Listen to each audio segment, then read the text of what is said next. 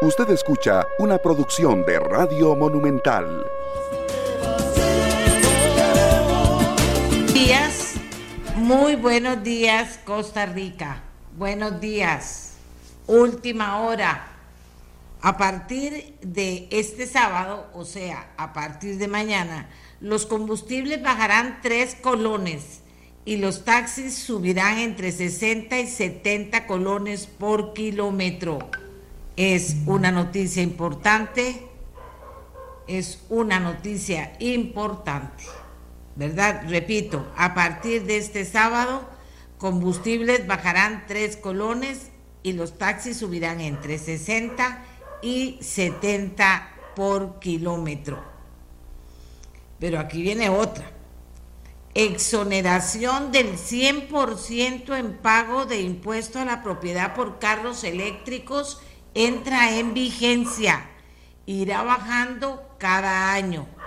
Para el periodo fiscal 2023, la exención será del 80%. Para el periodo fiscal 2024 del 60%, para el periodo fiscal 2025 40% y para el 2026 un 20%. Pero para el 2022 será todavía el 100% del impago del pago de impuesto a la propiedad del vehículo. Señores, esto está así, esto es así y ya es ley. ¿Qué, se va, ¿Qué va a hacer usted? ¿Qué está pensando hacer en este momento? ¿Qué ha tomado en cuenta usted para tomar decisiones de ese tipo? Por ejemplo, si lo cambia por un carro eléctrico, ¿por qué tipo de carro eléctrico? Todas estas cosas serán serán importantes para un grupo importante de gente, sobre todo gente joven, en los próximos días, sin duda alguna. Bien, aparte de esta información, aparte de que ya viene el Día de la Madre, ¿verdad? Recuerden, ya el lunes cae 15, no tenemos programa, entramos hasta el martes 16 con programa nuevo.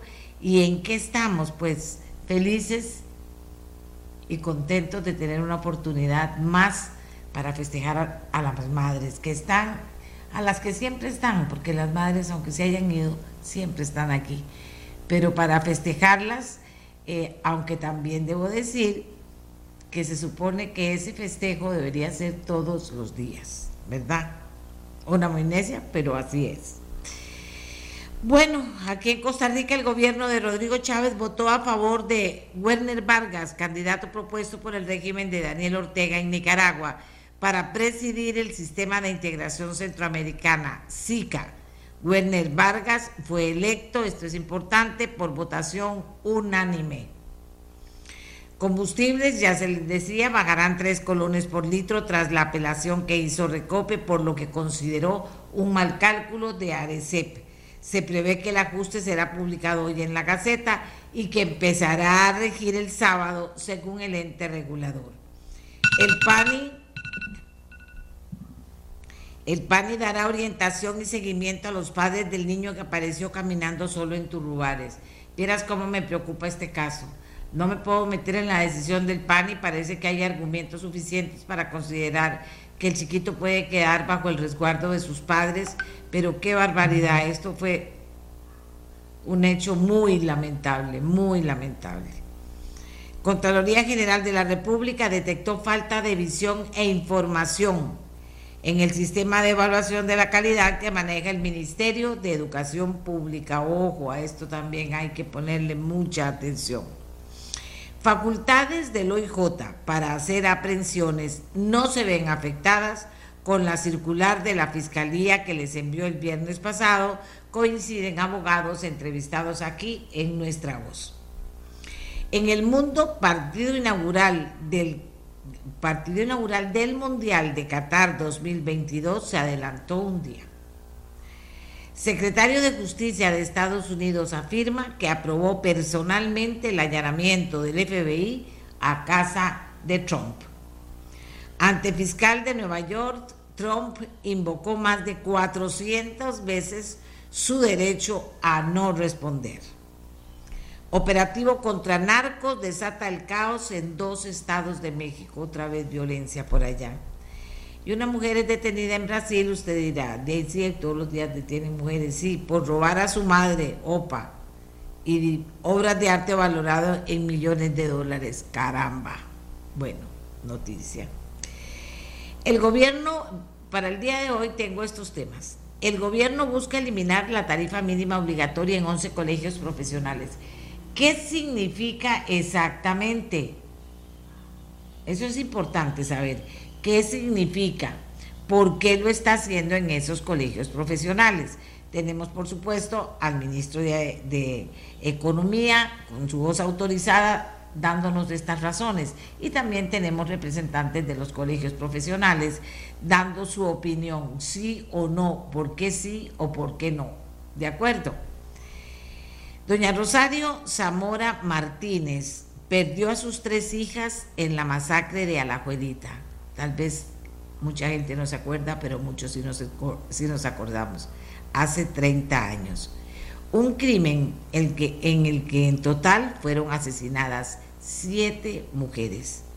Las otras cuatro víctimas eran sus tres sobrinas y una hermana.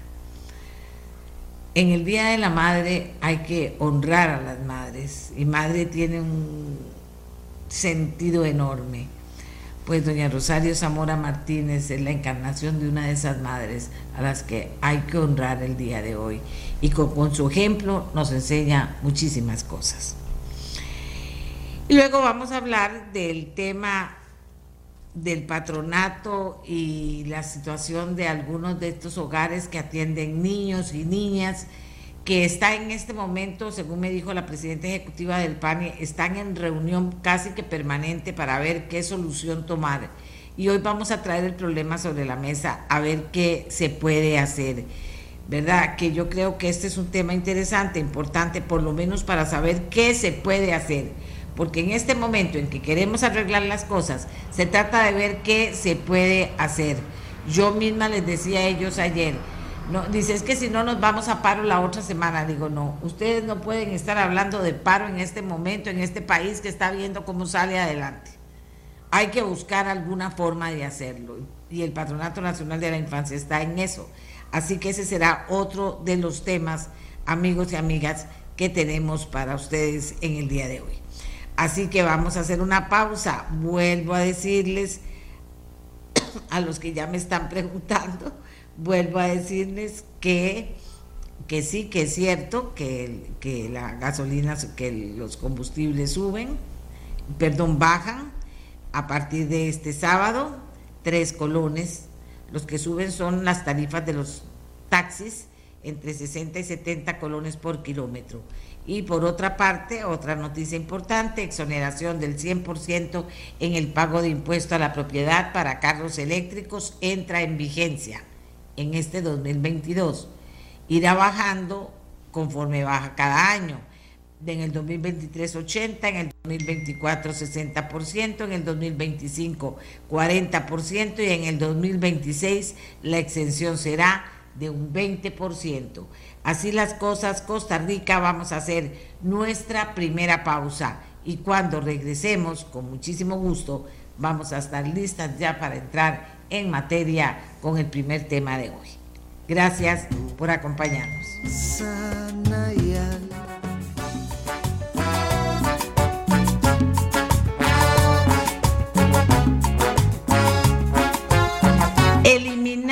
La tarifa mínima que establecen 11 colegios profesionales va a buscar el gobierno mediante 11 decretos que fueron enviados a consulta pública anunció a la salida del Consejo de Gobierno este miércoles el presidente Rodrigo Chávez.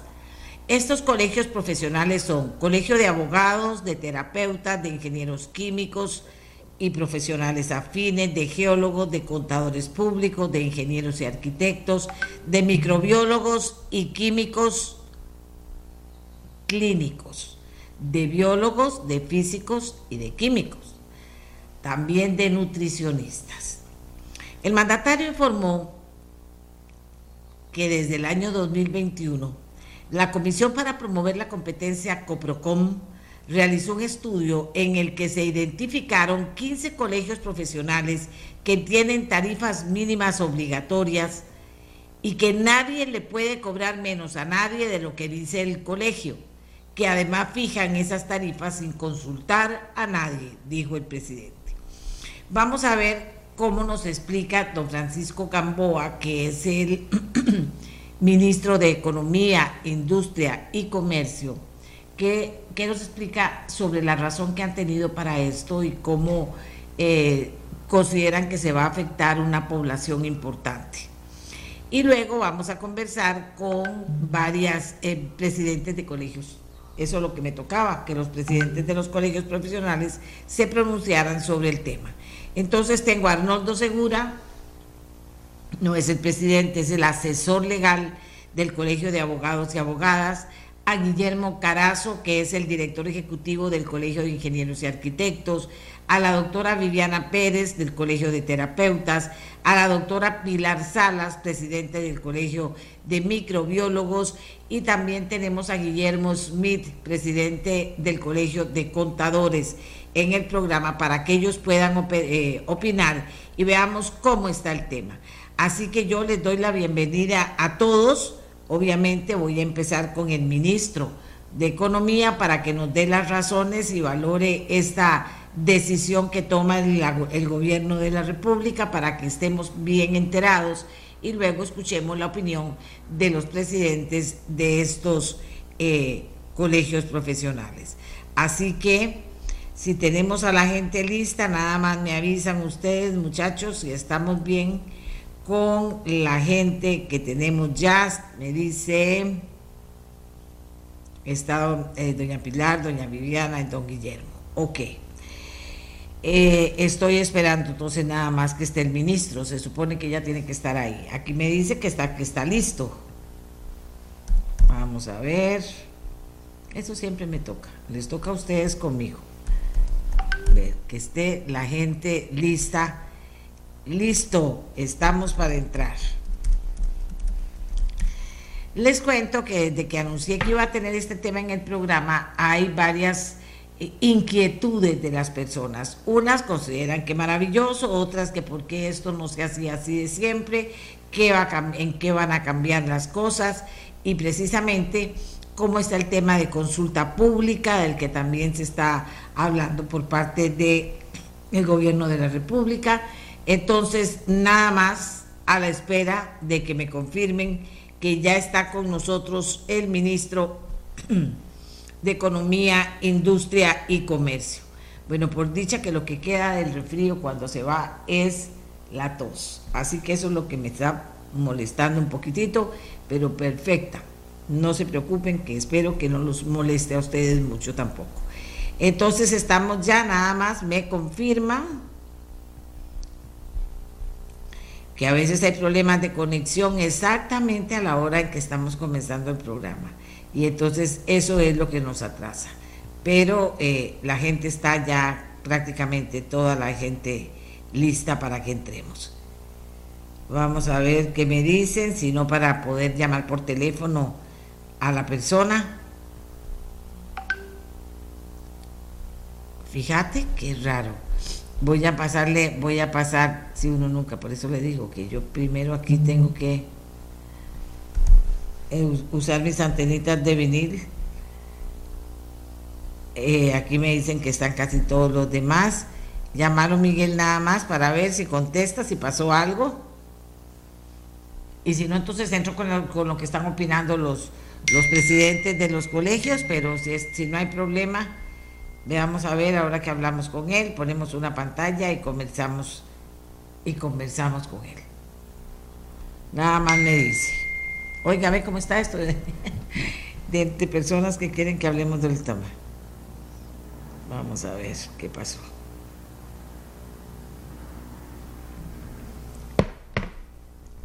Por dicha que nosotros tenemos gente que es tan buena en ese sentido. Gente que es tan buena en ese sentido, ¿verdad? De que está pellizcada para opinar y para aportarnos en el tema.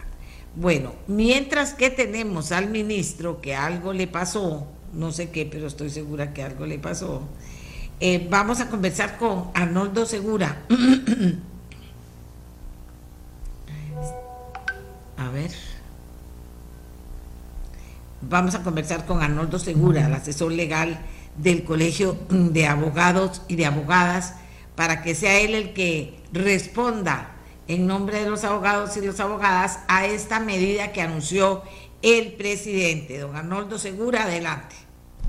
Buenas, ¿me, oyen? Sí, sí, lo escuchamos. ¿Cómo están? Buenos días a todos. Eh, pues bueno, aquí estamos. Ve que tiene un problema de conexión. ¿Aló? ¿Segura? ¿Qué pasó con don Arnoldo Segura? ¿Me oye? Ahora sí le oigo, don Arnoldo. Ahora sí le oigo. Perfecto. Adelante, ya el ministro se conecta, pero no importa. Denos usted, como representante del Colegio de Abogados, cuál es la primera eh, respuesta que da el Colegio de Abogados a esta decisión del gobierno y por qué. Bueno, buenos días a todos los participantes y los oyentes. El Colegio de Abogados tal como ya lo anunció en los diferentes medios que tiene, pues eh, no está de acuerdo con, con esto que se ha venido anunciando y haciendo de parte del Poder Ejecutivo en referencia a la posible publicación del decreto que hace referencia a este tema de los honorarios, en donde o con lo cual eh, se pretende cambiar eh, los honorarios o la naturaleza de los honorarios de los colegios profesionales de honorarios obligatorios a honorarios de referencia. Eh, básicamente el colegio, pues como lo dijo en su momento, ¿verdad? Pues si esto llegara a suceder, pues tendría que verse obligado a tomar las acciones legales eh, que están a su alcance en, pues, en los diferentes eh, sedes del país en que sean procedentes. ¿Que no están de acuerdo? No, no estamos de acuerdo.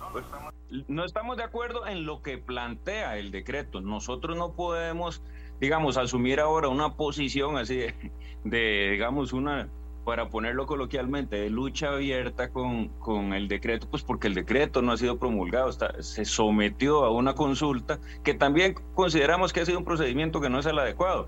Pero bueno, tampoco quisiera yo adentrarme en muchas cuestiones jurídicas, pues se comprenderán ustedes que por una cuestión de estrategia, ¿verdad? A la hora de, entrar en estas discusiones por la eventualidad que se tuviera que ir a, a luchar a los estrados judiciales pero efectivamente el Colegio de Abogados no está de acuerdo ni en la forma en que se ha venido tratando eh, esto ni en el contenido de lo que supuestamente podría llegar a ser un decreto de la República. Eso eh, salta a la luz, evidente, es evidentísimo que el contenido de este decreto, por lo menos en cuanto al Colegio de Abogados, es abiertamente contrario a lo que establece el ordenamiento jurídico, a lo que dice la ley orgánica del colegio, a lo que dice la ley general de la administración pública, a lo que, lo más importante, a lo que ha mantenido la sala constitucional dentro de sus resoluciones sobre este tema de los honorarios y pues recalcar que lo que la sala constitucional dice ya todo el mundo lo sabe,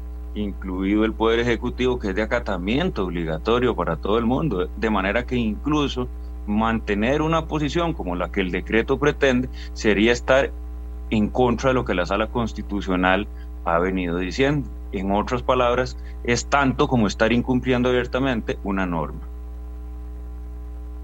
¿Y por qué es bueno o no es bueno tener tarifas mínimas? Mire, ya esta discusión se ha dado, uy, tiene muchísimos años de darse.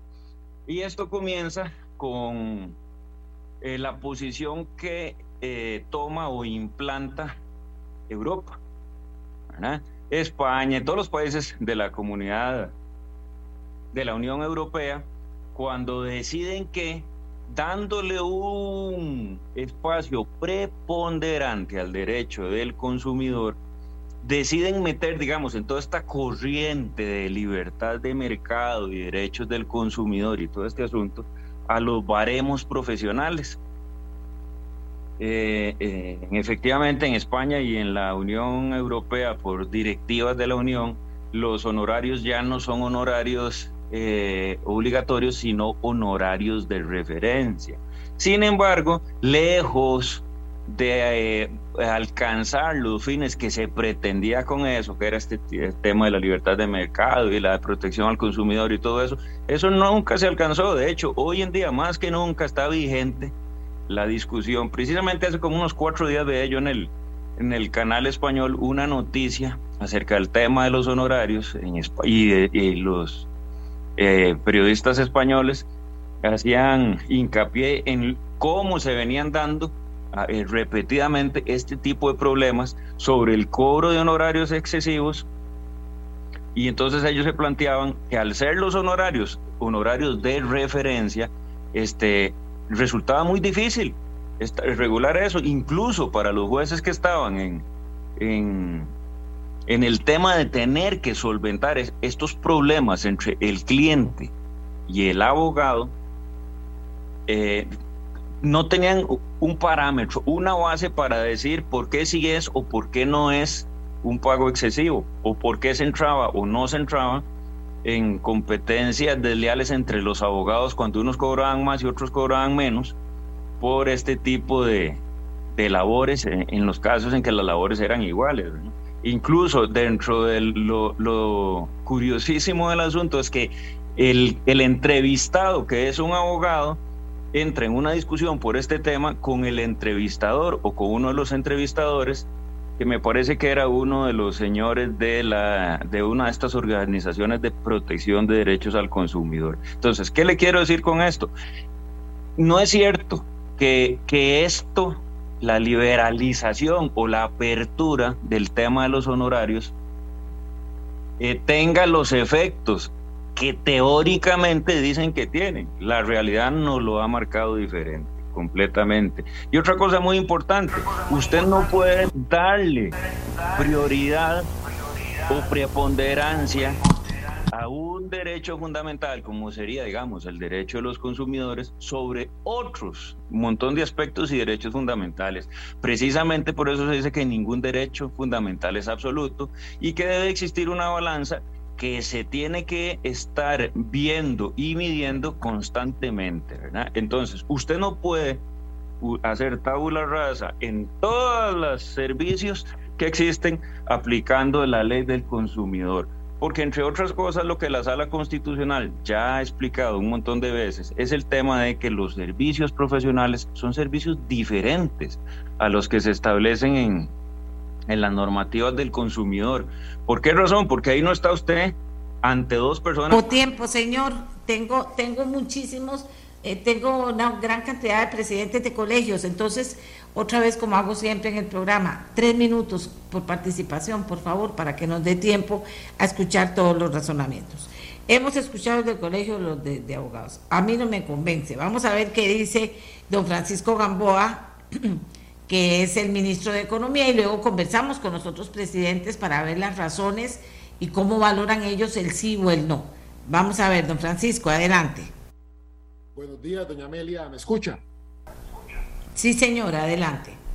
Gracias. Sí, efectivamente, yo creo que todos los costarricenses están familiarizados con aquella situación en la que un profesional que conocen eh, les ha expresado, mire, yo es que, David, yo, yo podría cobrarle menos que esto que le estoy cobrando, pero es que no puedo porque me sancionan, no puedo porque tengo una tarifa mínima obligatoria del colegio.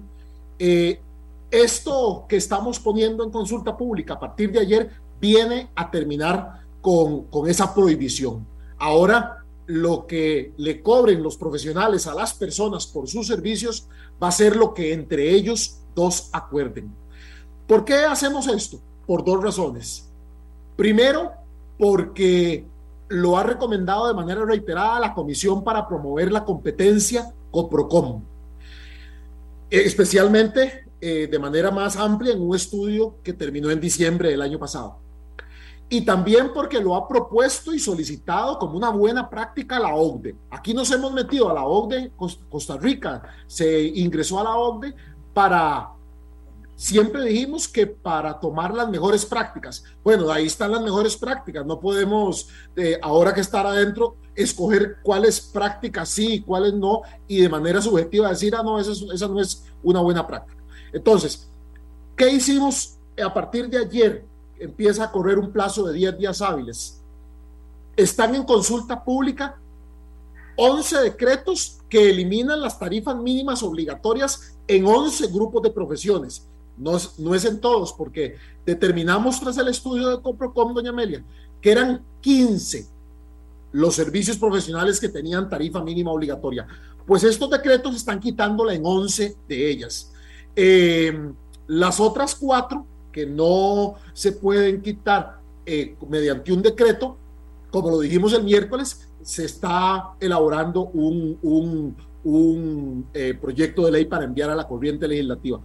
Pero me gustaría dejar bien claro el mensaje de que cuando las personas y las empresas también, y dentro de las empresas me refiero con, de manera más subrayada a las micro, pequeñas y medianas empresas, ocupen transferir, vender o comprar cualquier tipo de bien, entre ellas propiedades, bienes inmuebles, bienes muebles, constituir sociedades para hacer nuevas empresas, eh, construir elaborar planos, supervisar obras, eh, las personas que a cada rato ocupan certificaciones de ingresos, eh, consultas de nutricionistas, consultas de fisioterapeutas, van en todas esas ocasiones, doña Amelia, a poder ahora eh, los, profesionales que las prestan esos servicios a las personas y a las empresas van a poder cobrar, cobrar menos de ese piso que hasta ahora ha habido y que ha sido absolutamente considerado inconveniente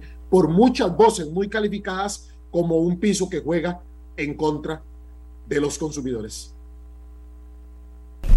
Les pido lo del tiempo de los tres minutos, bien clarito, bien, bien, para que la gente pueda entender. Voy a leer algunos de los comentarios. Buenos días. Lo que no debería ser obligatorio es pertenecer a un colegio profesional para ejercer. Si uno estudia y obtiene un título es suficiente para poder trabajar.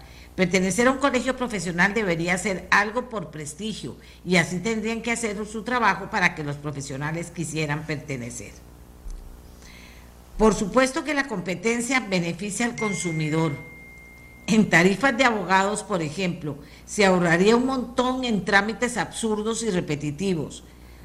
Pero no está bien que sigan obligando a los profesionales a pagar tarifas arbitrarias para mantener instituciones burocráticas necesitamos bajar los costos de producción, claro, timbres y otro montón de cosas que andan dando vuelta ahí. Esto nos está diciendo una de las personas que nos, que nos responden aquí al programa. Ok, ahora vamos con otros profesionales, representantes de colegios, de los que están en la lista que se ha anunciado ya en nuestro país. Guillermo Carazo es el representante del Colegio de Ingenieros y Arquitectos. ¿Cuál es la posición de ustedes y por qué? Adelante. Muchas gracias, doña Amelia, y muchas gracias por la invitación a este programa y un saludo a todos los que nos están escuchando y los que nos acompañan en el programa. El Colegio Federal de Ingenieros y Arquitectos también se opone a esta presentación del decreto que está haciendo el Poder Ejecutivo. Se menciona, por ejemplo, ahora que es que la OCDE lo manda. Y nosotros consideramos que la OCDE respeta el marco jurídico de cada país y respeta el marco constitucional de cada país aún más.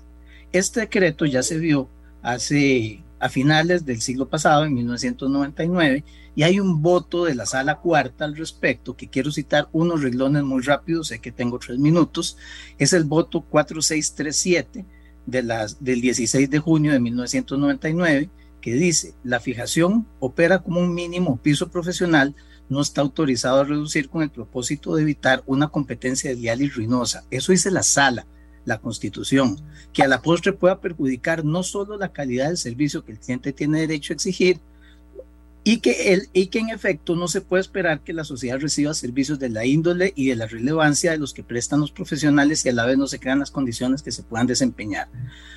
Desde esta óptica, y aquí hay dos argumentos muy importantes que quiero usar. La fijación de aranceles guarda un paralelo con los salarios mínimos que entre otros propósitos persigue asegurar que el trabajo no se vea degradado a la consideración de una simple mercancía.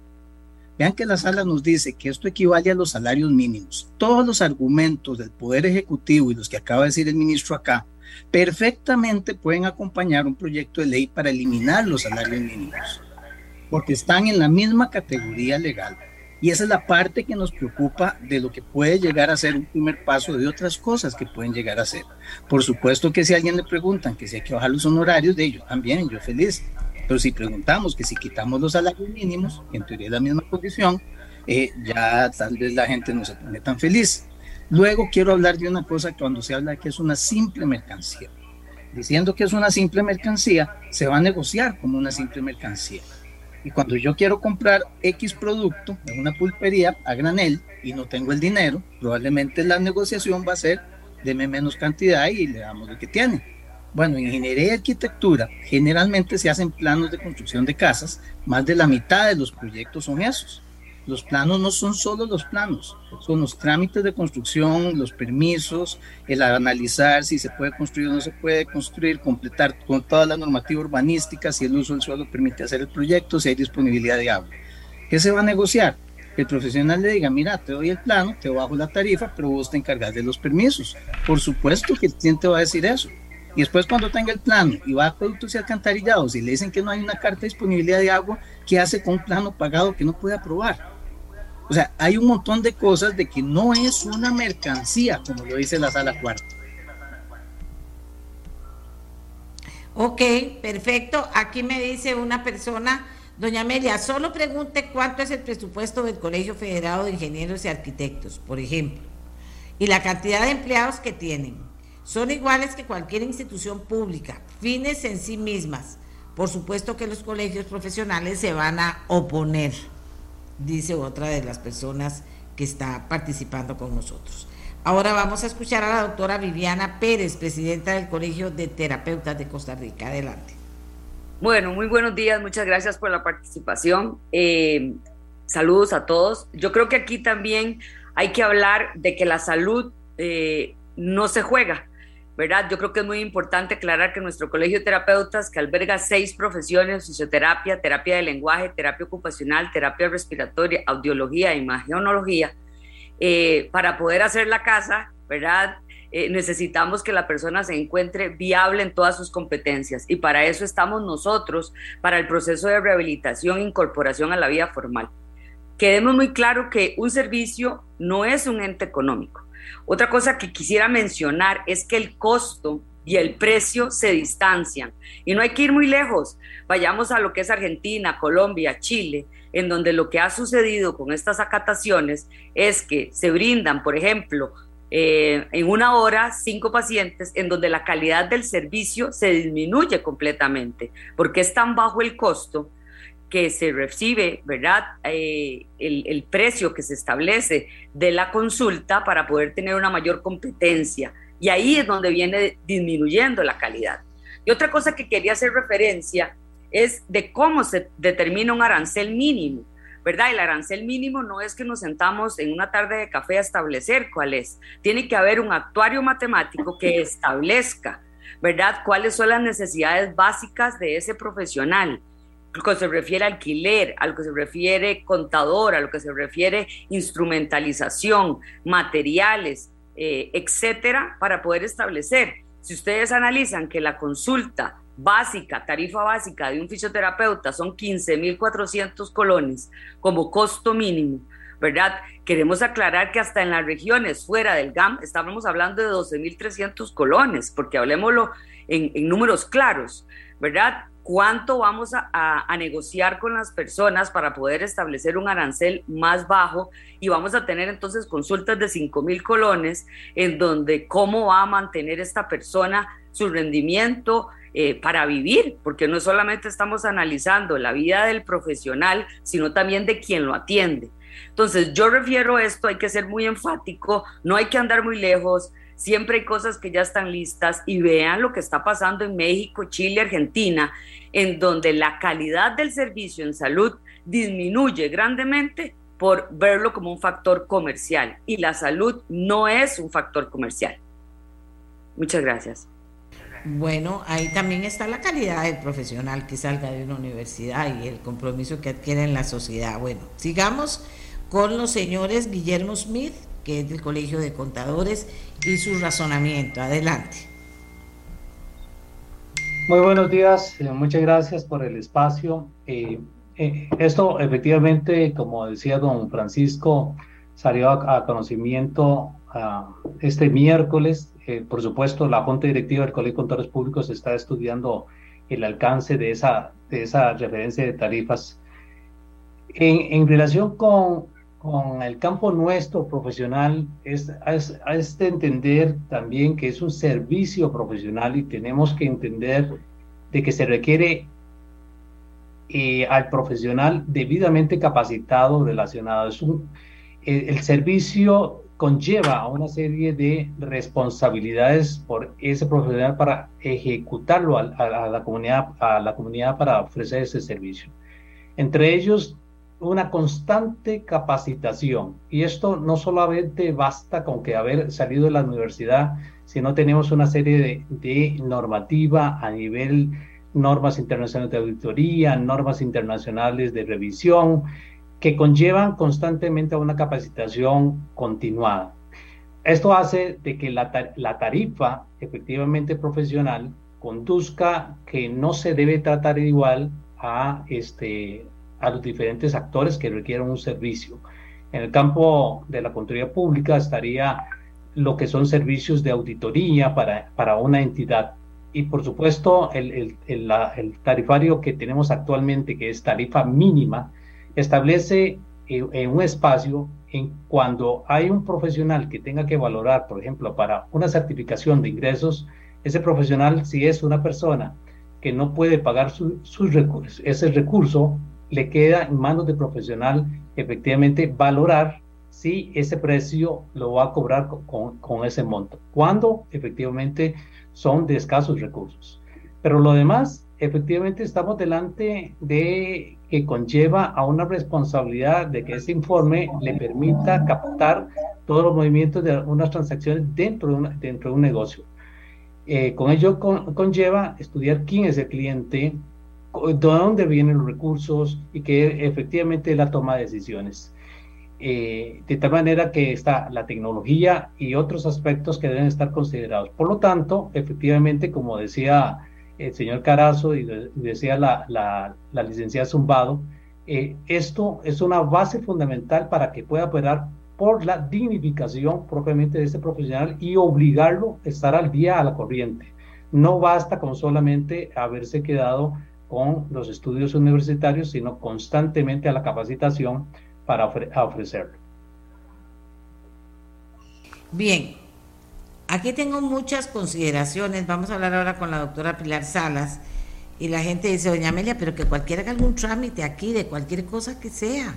Todos estos profesionales de colegio ya no saben qué más pedir, qué hacer, qué inventar, qué firma poner, cuánto cobrar. Es una barbaridad. Bueno, doctora Pilar Salas, presidenta del Colegio de Microbiólogos y Químicos Clínicos. ¿Qué piensa el colegio? Bueno, buenos días. Un saludo a, los compañeros eh, de los diferentes colegios y a los que nos escuchan. Bueno, yo me uno a, las palabras de doña Viviana, tal vez porque estamos en, en, el misma área de, de la salud, ¿verdad? Y lo primero que voy a enfatizar es que la salud no es un bien comercial, ¿verdad? Y como bien lo dijo creo que fue el compañero del Colegio de Ingenieros, ¿verdad? Donde la sala cuarta muy bien lo dice, ¿verdad? Que la oferta de servicios profesionales es muy distinta a los bienes comerciales, ¿verdad? O sea, aquí no estamos, y me va a perdonar, eh, yo no estoy vendiendo blusas, ¿verdad? Estoy dando un servicio para la salud. Eso por un lado. ¿Por qué nos oponemos? Porque responde a motivos éticos directamente relacionados con el ejercicio de la profesión, que debe ser correcto, debe ser decoroso.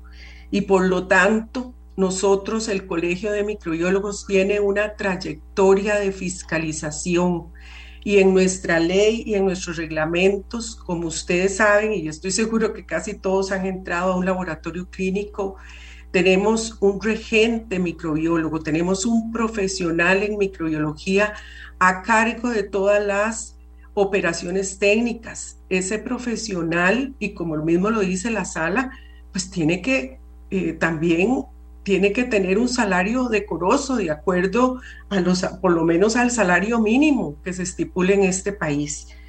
Tenemos que, eh, tal vez y el público no lo sabe, pero nosotros tenemos que comprar reactivos de laboratorio, que la mayoría son importados.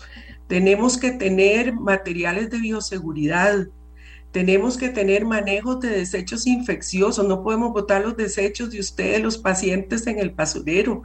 Tenemos que pagar empresas que se dedican a eso. Imagínense que abrir un laboratorio, tanto que se está impulsando la economía y de, el emprendedurismo para un muchacho recién graduado que quiera ponerse un laboratorio, tiene que hacer una inversión de 10 millones de colones solo en equipo básico.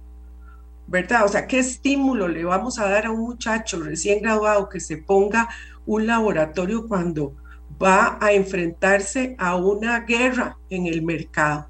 ¿Verdad? Porque ya hay laboratorios muy establecidos que tal vez puedan bajar las tarifas, ¿verdad? Y sobrevivir, pero un muchacho recién graduado que, que se inicia no va a poder hacerlo. Y nosotros desde la Fiscalía del Colegio tenemos un trabajo, ustedes no se imaginan qué auto. Todos los días nos llegan denuncias, todos los días atendemos denuncias. ¿De qué? De centros de estética haciendo pruebas COVID, de rentacars haciendo pruebas COVID. Con, la, con el COVID fue una cosa, un trabajo eh, titánico para poder tratar de defender al paciente de personas inescrupulosas, porque tal vez ustedes tienen la idea que un laboratorio clínico lo pone un microbiólogo. No, cualquier persona puede y tenemos laboratorios que los dueños son comerciantes. ¿Usted cree que a un comerciante le interesa pagar a un microbiólogo? Entonces, si tiene que bajar los precios, va a, tener en manos de, de personas sin estudios probablemente y nosotros como colegio detrás, ¿verdad? Tratando que esa es nuestra función eh, de defender al consumidor. Muy lejos está la creencia de que los colegios estamos cobrando para, para enriquecer al... No, estamos, pedimos las tarifas mínimas. El tiempo, porque si no, no, no, se nos va todo el tiempo, dice. Aquí tengo, pues voy a ser todo lo honesta del mundo, ojalá que pudieran leerlo, por lo menos los que yo tengo aquí. Si en, si en el Facebook Live hay algunos diferentes, que por favor me lo, me lo, me lo pasen. Eh, aquí la gente dice, en este país no hay defensa del consumidor. Aquí dice la gente, voy a tratar de ir leyendo poco a poco. Dice, no está justificando por qué se debe eliminar las tarifas mínimas, está justificando la existencia de los colegios profesionales. Aquí dice otra persona, desconocen lo que ocurre en la realidad y ni siquiera ponen en discusión el tema con los afiliados de los colegios a ver qué opinamos. Porque hoy hay gente que, por ejemplo, no puede pagar 60 mil colones por una declaración jurada, por ejemplo y le pide una declaración jurada a usted para santo, panto y tanto. O sea, eh, eh, es que hay que ubicarse. Yo creo que es que le llegó el tiempo a los colegios profesionales y, va a haber una, una respuesta muy fuerte, ¿verdad? Dice, eh, en los países OCDE no hay tarifas mínimas y la calidad de los servicios es superior por mucho a la nuestra. En los países OCDE y aquí también dice, es que hay que, oigan lo que dice la gente, que me parece muy importante, más que esto va a consulta pública. Dice, eso de las consultas médicas que acaba de explicar esa señora es atroz. En 15 minutos nadie puede atender bien un paciente y eso es precisamente lo que están haciendo en la Caja Costarricense del Seguro Social y con la fortuna que pagamos para mantener esa institución y en el Colegio de Médicos no se opusieron. ¿Por qué se oponen ahora si eso fuera así? Mucha gente muy sencilla está opinando en relación a la ética profesional, ¿dónde queda? A la formación, ¿dónde queda? Dice, todo el tema es cobrar más. Y es que hay gente que, como siempre, que cuando tienen buenas opiniones, pero son tan groseros que no los leo porque de verdad eh, eh, son groseras y a mí no me gustan. No hace falta que, que nos pongamos groseros para poder opinar, pero la gente dice, no, no les creo nada.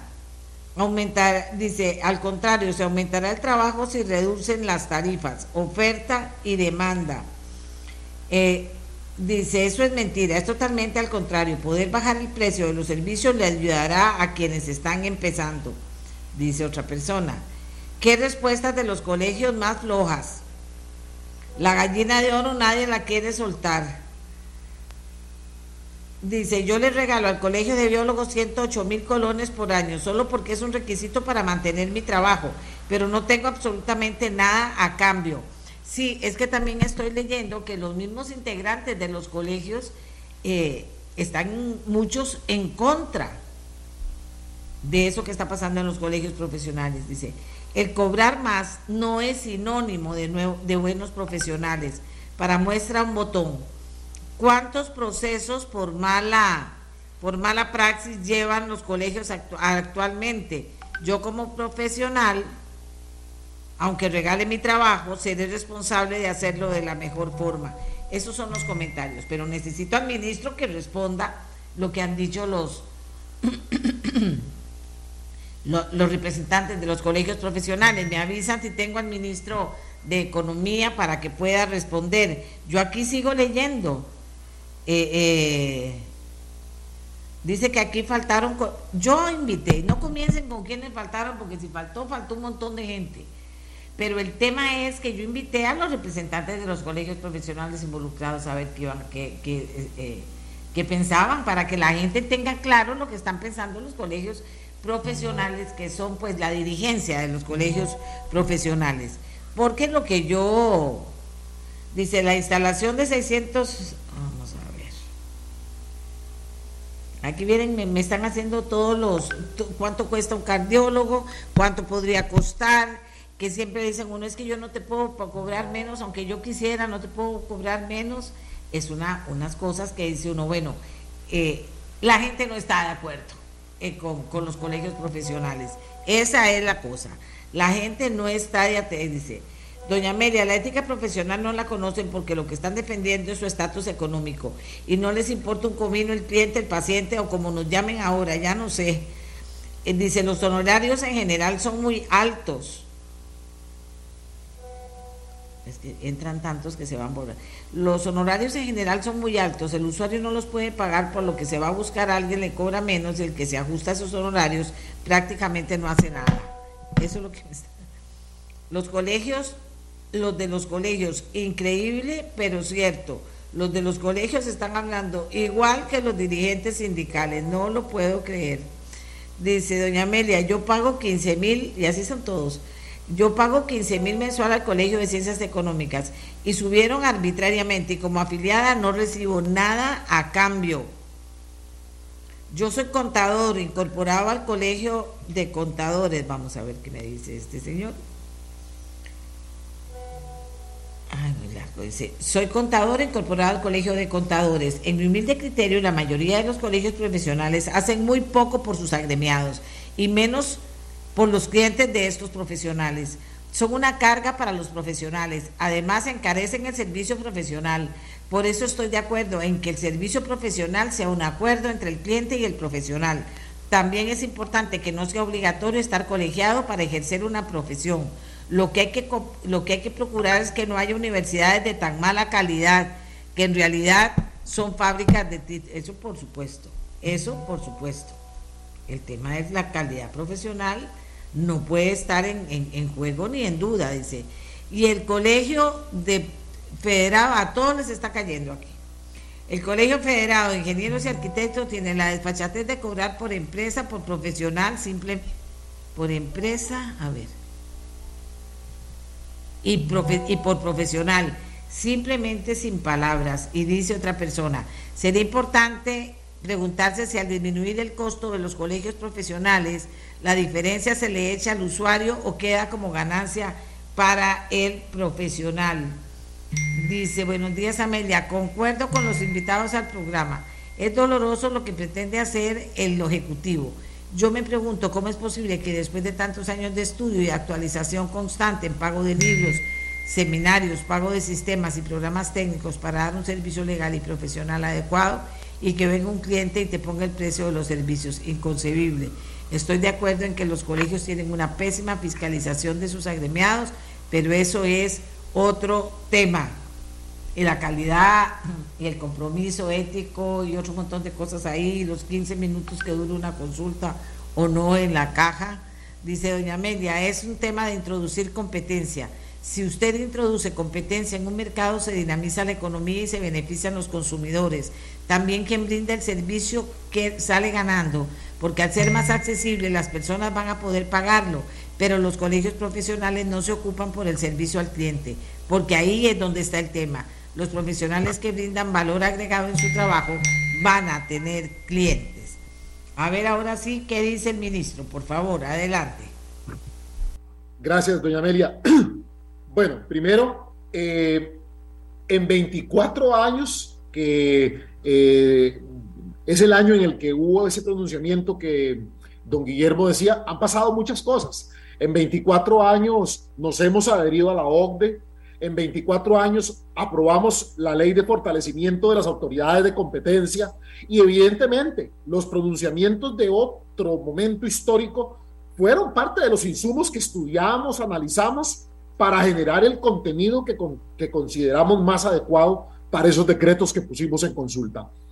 Por otro lado, que la, duda que se sembró acá de que después que vendrá con los salarios mínimos. No, nada, no vendrá nada con los salarios mínimos. O sea, no hay nada en agenda, eh, eh, eh, en una agenda al respecto, porque un tema no tiene nada que ver con el otro. Esto es una regulación a la prestación de un servicio. por otro lado, hablaban aquí de las regulaciones por parte de los colegios para salvaguardar los estándares de calidad, etcétera. Miren, esas son funciones de los, de los colegios o, tareas que hacen los colegios que son aparte, son tema aparte que la existencia de tarifas mínimas obligatorias. Así que son, son tareas que los colegios van a poder seguir desarrollando, eh, digamos, con los mecanismos que mejor determinen para ello. Eh, al final, aquí de los colegios están prácticamente decidiendo por los profesionales que los integran cuánto cobrar, ¿verdad? Y eso es lo que no está bien para la gente, no está bien para las personas y para las MIPIMES y las empresas en general que adquieren los servicios de estos profesionales. Que no es una simple mercancía, es otro argumento. Miren, señores, e, ese argumento es, es bastante poco concreto, diría yo, por, por decirlo menos. ¿En qué sentido?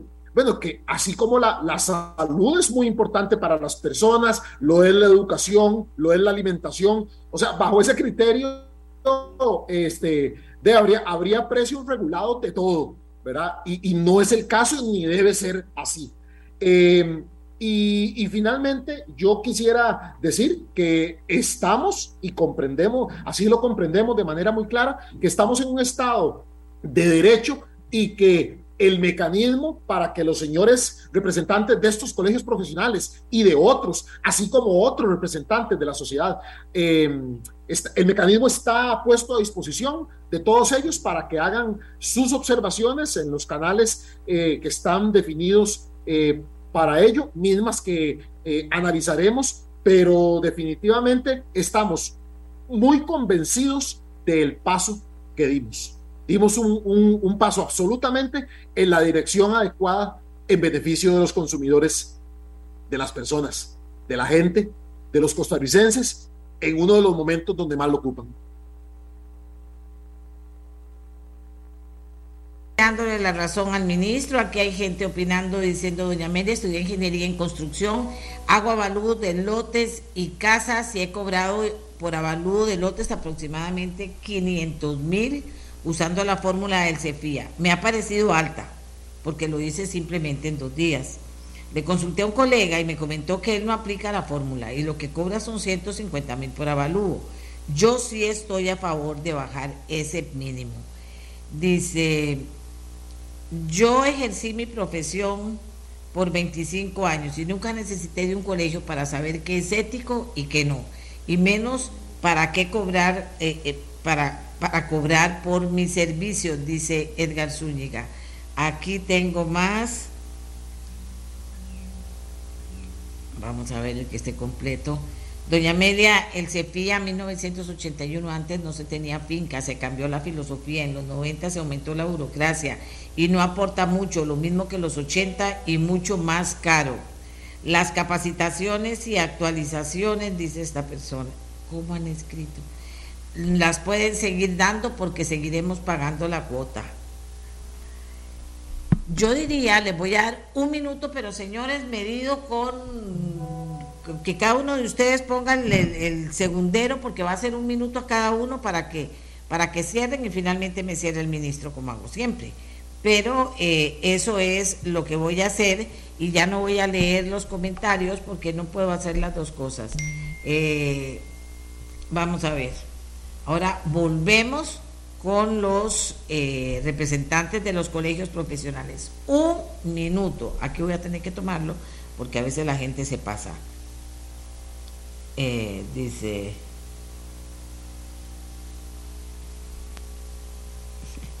todos los argumentos son como muy plateros, dice, sería importante conocer si el ministro de Hacienda y Economía, así como el presidente, pensaron que si un médico cobra 10 mil colones por consulta, entonces va a reportar a Hacienda mucho menos de lo que ya se reporta. Es decir, Hacienda va a empezar a recaudar menos por cada profesional y al final se afecta más la recaudación. Señores y señoras, señores y señoras, no agarremos el toro. Hay que agarrar el toro por los cuernos, o sea, concentrémonos en el fondo de esto. Les dije a los señores, porque es correcto y he recibido muchas opiniones eh, apoyando a la persona que dijo que parecía que estábamos escuchando a los líderes sindicales y no a representantes de colegios profesionales. Esto lo digo para que lo tomen en cuenta pues a la hora de responder, sin duda, porque en eso estamos y de eso se trata esto finalmente. Eh, dice, como ciudadano, voy a leer, tendría la expectativa que el gobierno utilice el tiempo, los recursos y las neuronas para proyectos que fomenten inversiones y todo el encadenamiento económico. La lógica es darle los recursos a las personas para que puedan pagar el servicio.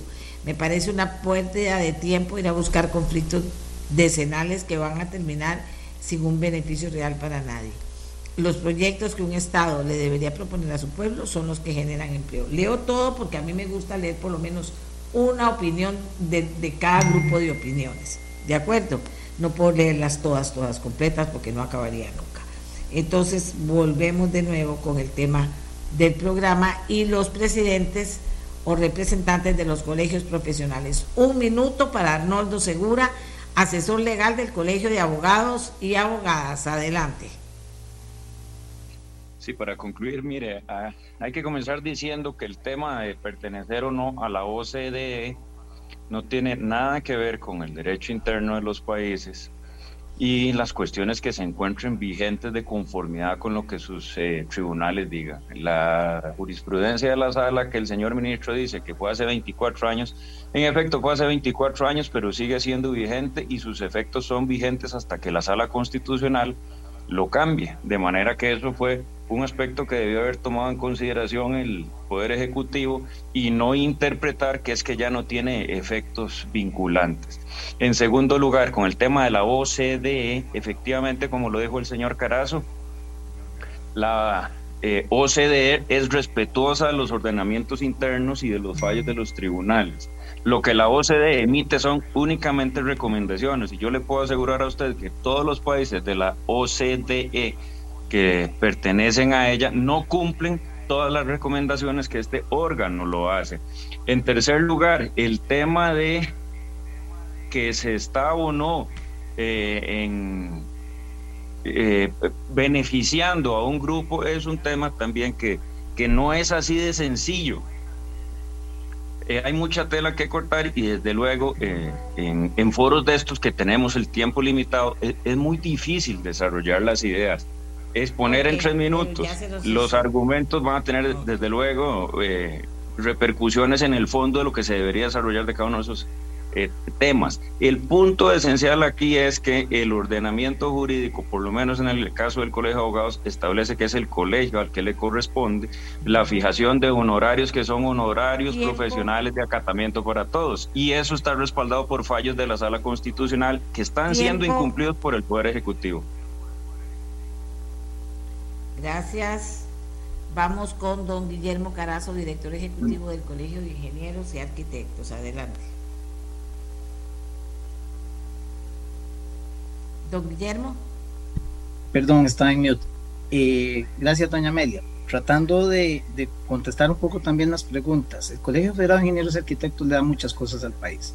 Para empezar, un sistema de aprobación de planos digital, el único que existe en América Latina. Viene mucha gente a ver cómo funciona de otros países latinoamericanos para ver si pueden copiar lo que el Colegio Federal de Ingenieros y Arquitectos le da al país.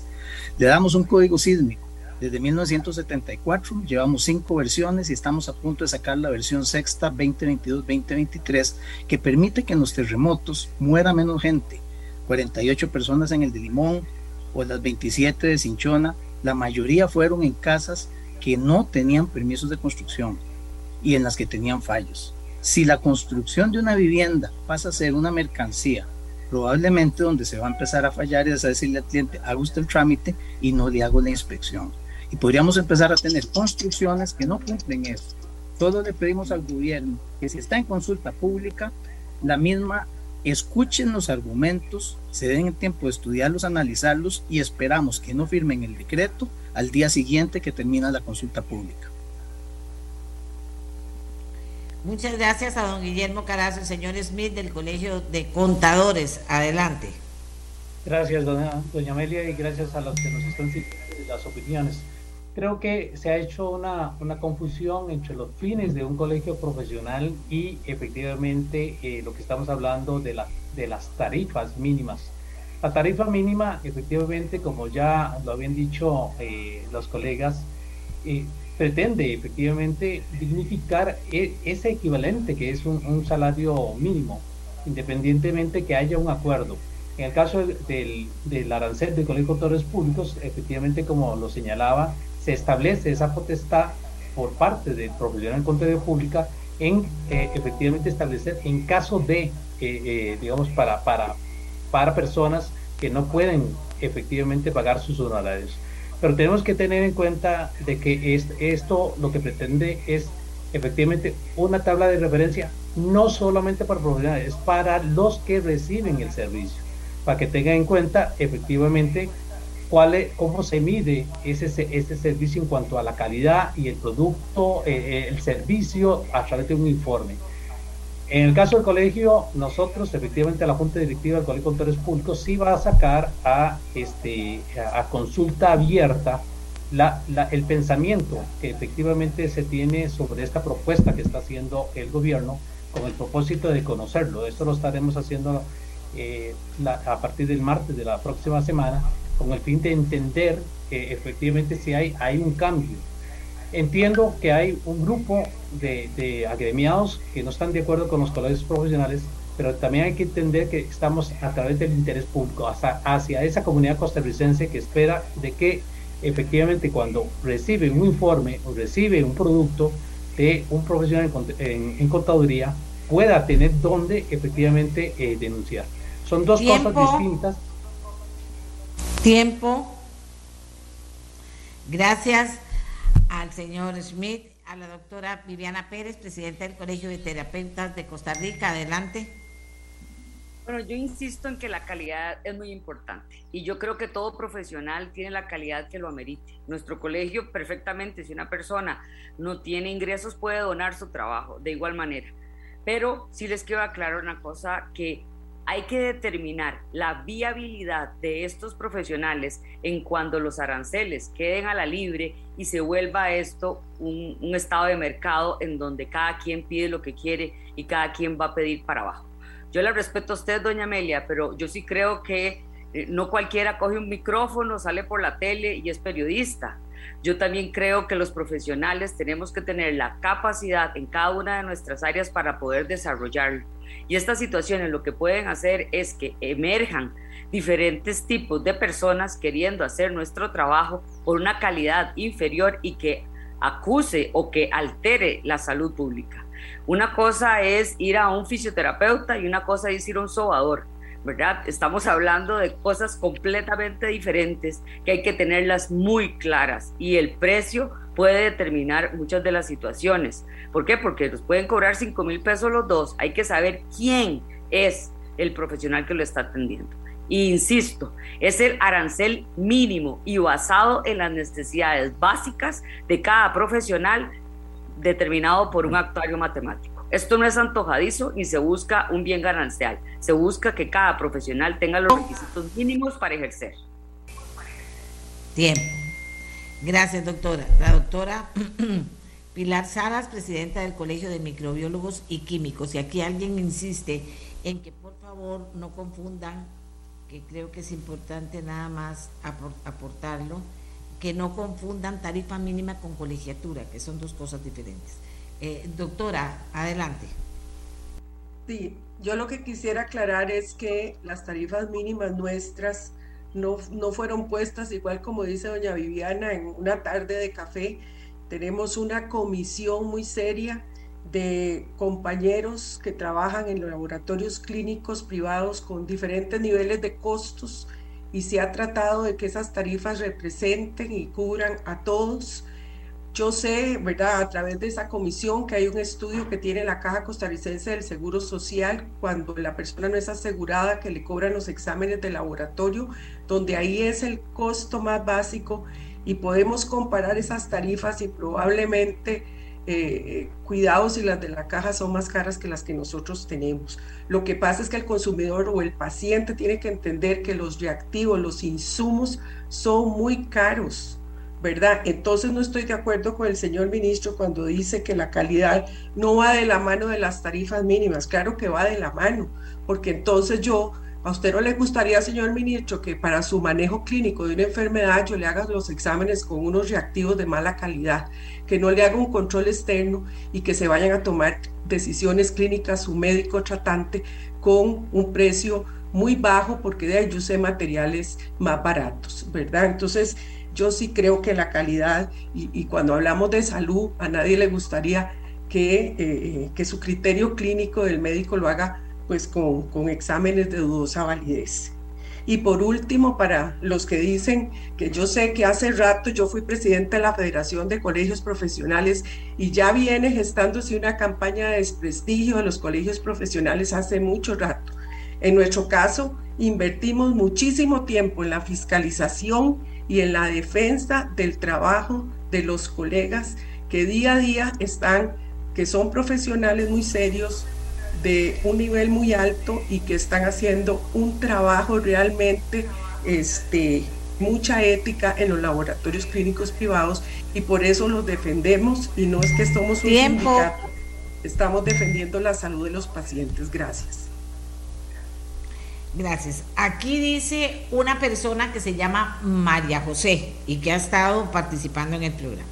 Ninguno de los señores de los colegios profesionales tuvo un contundente argumento para defender el motivo por el cual se deba mantener la tarifa mínima. Los profesionales deben seguir estando colegiados y los principios éticos de los profesionales no dependen de un cobro mínimo. Más bien los colegios profesionales deberían de trabajar fuerte para revisar qué tipo de profesionales está sacando ese montón de universidades que son puro negocio y que han deteriorado la calidad de profesionales del país. Y ahora sí, me cierra el tema el ministro de Economía para que quedemos todos, eh, bueno, con una idea de lo que piensan los que han escrito, de lo que piensa el ministro y el gobierno que propone este cambio y de lo que piensan los colegios profesionales. Don Francisco Gamboa, ministro de Economía, adelante.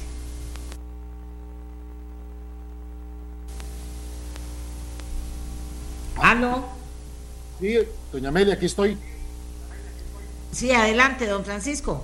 Cerramos ya el programa con usted. Sí, gracias. Bueno, primero, bueno, eh, eso de, la, la orden no nos obliga a las cosas, nada más lo sugiere, tomemos lo que nos gusta, tomemos esto y tomemos lo otro, no. De eso suena muy, tomemos lo que nos gusta y lo que no, y lo que no, no. Ese no es este, la gracia de estar en la OCDE ni es el objetivo que el país se fijó para estar en la OCDE. Eh, segundo, exponían algunos acá que los colegios le dan mucho al país. Yo no veo cómo la eliminación de las tarifas mínimas obligatorias va a minar eso que los señores han expuesto, que los colegios hacen por el país y el ejercicio de calidad de las profesiones. O sea, no, guarda relación una cosa con la otra. Eh, vean, en el país existen alrededor de más de 30 colegios profesionales y solo la mitad tienen tarifas mínimas obligatorias. Existimos muchos otros profesionales de muchos otros campos que no hemos tenido nunca tarifas mínimas obligatorias y ejercemos la profesión con, con mucha, con, mucha con, con, calidad y con buenos estándares. Así que, creo que, que, que el que se pretende hacer con la calidad no, no, no, no, no, no, no procede. Y yo creo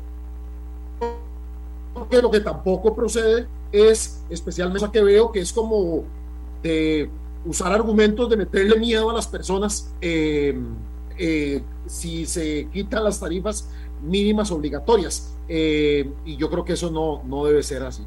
entonces, de esa manera, doña, doña Amelia, reitero la, la firme intención y convicción que tiene el gobierno de los decretos que puso en consulta y de ir en esa línea de que a las personas y a las empresas les puedan cobrar menos eh, en estos momentos que yo creo que, que, todo el mundo lo ocupa y todo el mundo lo requiere. Muchísimas gracias también al ministro de Economía. Así está el tema. Lo que puedo decir de cierre es que la mayoría de costarricenses está apoyando esta iniciativa que los colegios, por lo que he oído hasta el momento, yo creo que las mejores han estado las mujeres que participaron, que los colegios se han con una, eh, no han logrado defender bien por qué están en contra, me parece aquí, en este momento, porque esto ahora viene una discusión si esto no acaba aquí. No lo han logrado, no lo han logrado hacer por lo menos ante la opinión pública, que está a favor de la medida que está proponiendo el gobierno las señoras han sido un poco más contundentes en las apreciaciones, los hombres han sido más flojos, la verdad, debo decirlo, porque son muchos los que participaron. Y la gente ha sido, aquí usted sigue sonando, siguen sonando los mensajes, la gente sí está totalmente, yo diría que un 80% de lo que hemos recibido nosotros, que es mucho, eh, eh, a favor de la iniciativa del gobierno y ahí ustedes lo han podido oír y he tratado de llevarle algunos de los conceptos que engloban muchas de las opiniones que hemos estado recibiendo esta mañana. Ahora sí, hagamos una pausa. Tranquilos y vamos a recordar a la madre y a celebrar anticipadamente el Día de la Madre. Ya volvemos. te dedico mis versos, mis ser, mis victorias. De la Madre para cada quien tiene un significado especial. A veces da tristeza, a veces con mucha alegría se celebra, a veces es un día de recuerdos que le dan alegrías y tristezas a las personas. Aunque las mamás siempre decimos a los hijos que nunca nos piensen con tristeza, que piensen que a donde sea que estemos, lo llevamos en nuestro corazón, ¿verdad? Así es. Como yo que mi mamá siempre está conmigo aunque claro, les debo decir que, que sí salen unas lagrimitas, pero siempre ella está conmigo. Hoy hemos escogido algo muy especial. Hemos escogido porque no es solo nuestra voz, es ameliarueda.com, yo lo tomo de ameliarueda.com.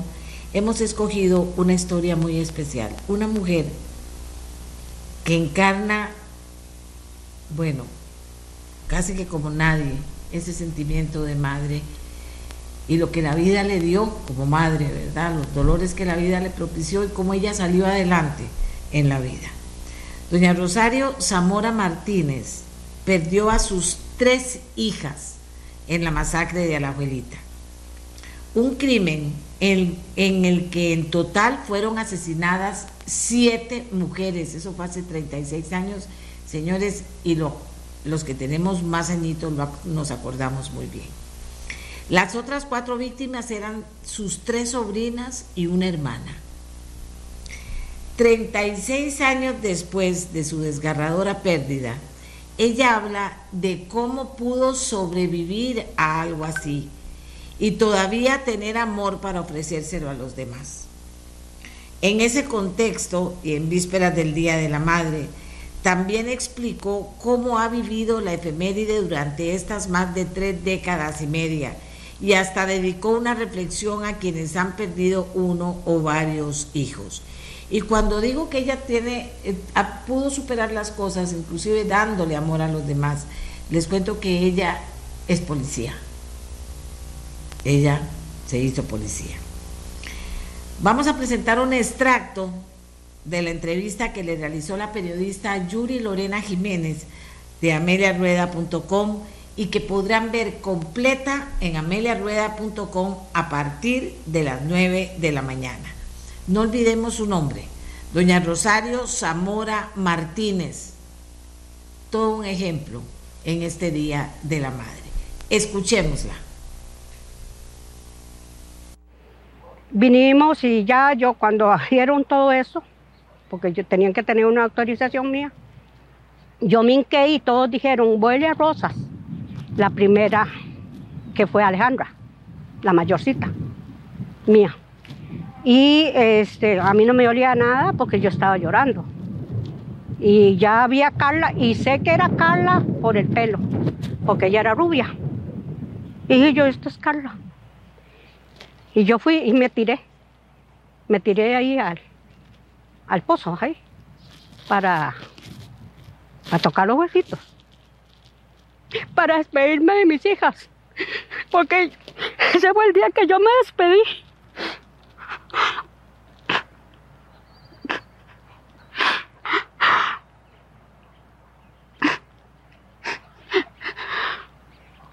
Después abrimos a Lulu porque Lulu estaba solita.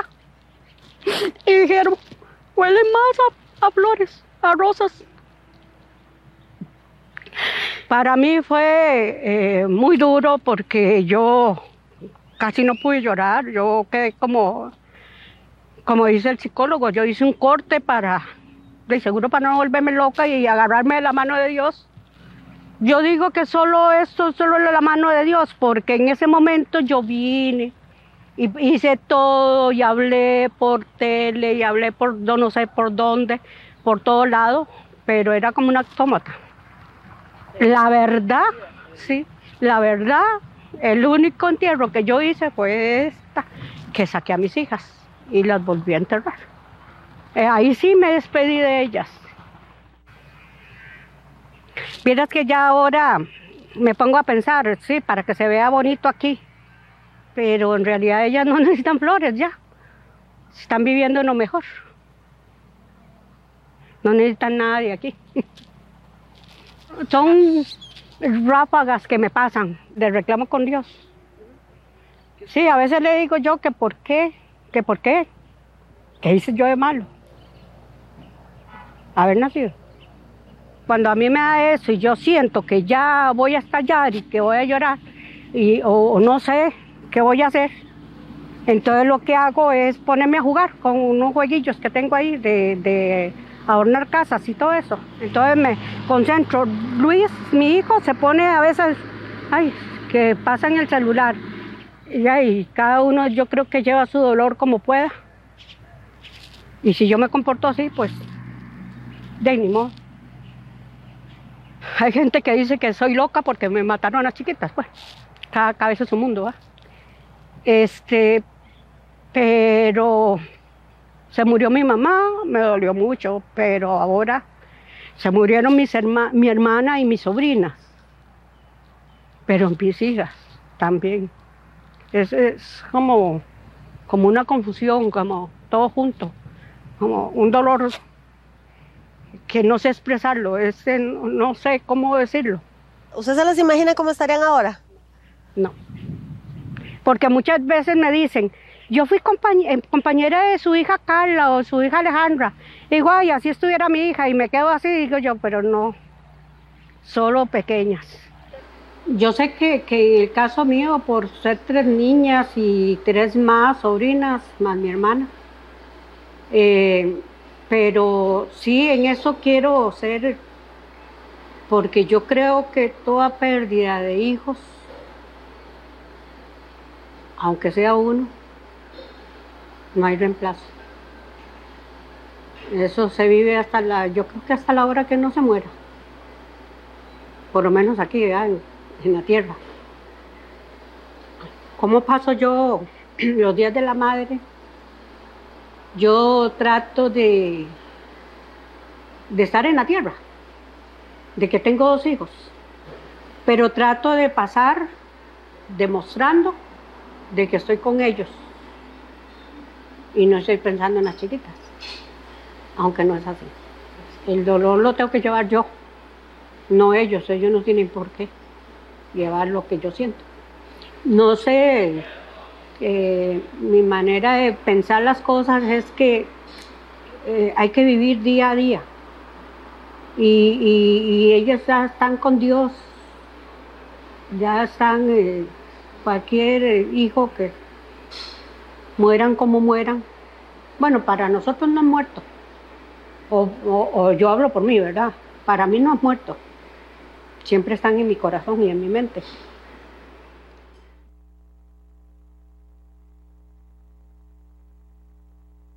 Se fue rápido, se fue rápido este, eh, este testimonio de una mamá, de una mamá. Gracias a Yuri Jiménez, gracias a Ignacio Fernández, gracias a a, la, Luis Ramírez, a los compañeros que se involucraron en esta producción, que usted a partir de las 9 la podrá ver completa. Toda la historia completa la podrá ver ahí, la podrá escuchar, podrá, pienso yo, mandarle las mejores vibras a esta mamá, doña Rosario, ella es policía, mandarle las mejores vibras, pero también admirarla y ver cómo, cómo se temple el acero en estas situaciones tan duras y cómo está ella ahí cómo está ella ahí, siguió la vida, siguió adelante, pero muy duro. Y en un día de la madre, por más que ella diga que, que está, que trata de no tenerlas presentes, ellas estarán dándole un abrazo grande y fuerte. A mí me conmovió mucho esta historia. Es la primera vez que ella habla desde la tragedia que pasó. Le agradecemos mucho que lo haya hecho le agradecemos a Yuri que lo haya que lo haya logrado, que haya podido hacer este, este especial que vamos a ofrecerles a las 9 de la mañana como un aporte desde ya a lo que es la celebración del Día de la Madre y las historias que podamos conocer. Seguro que seguro que, que esta historia nos marcará mucho, de verdad. Y pasó aquí en Costa Rica, no pasó en otro lugar. Y aquí está Doña Rosario también. Bien, hagamos una pausa. hagamos una pausa y ya regresamos. Ya regresamos porque todavía nos falta un tema en el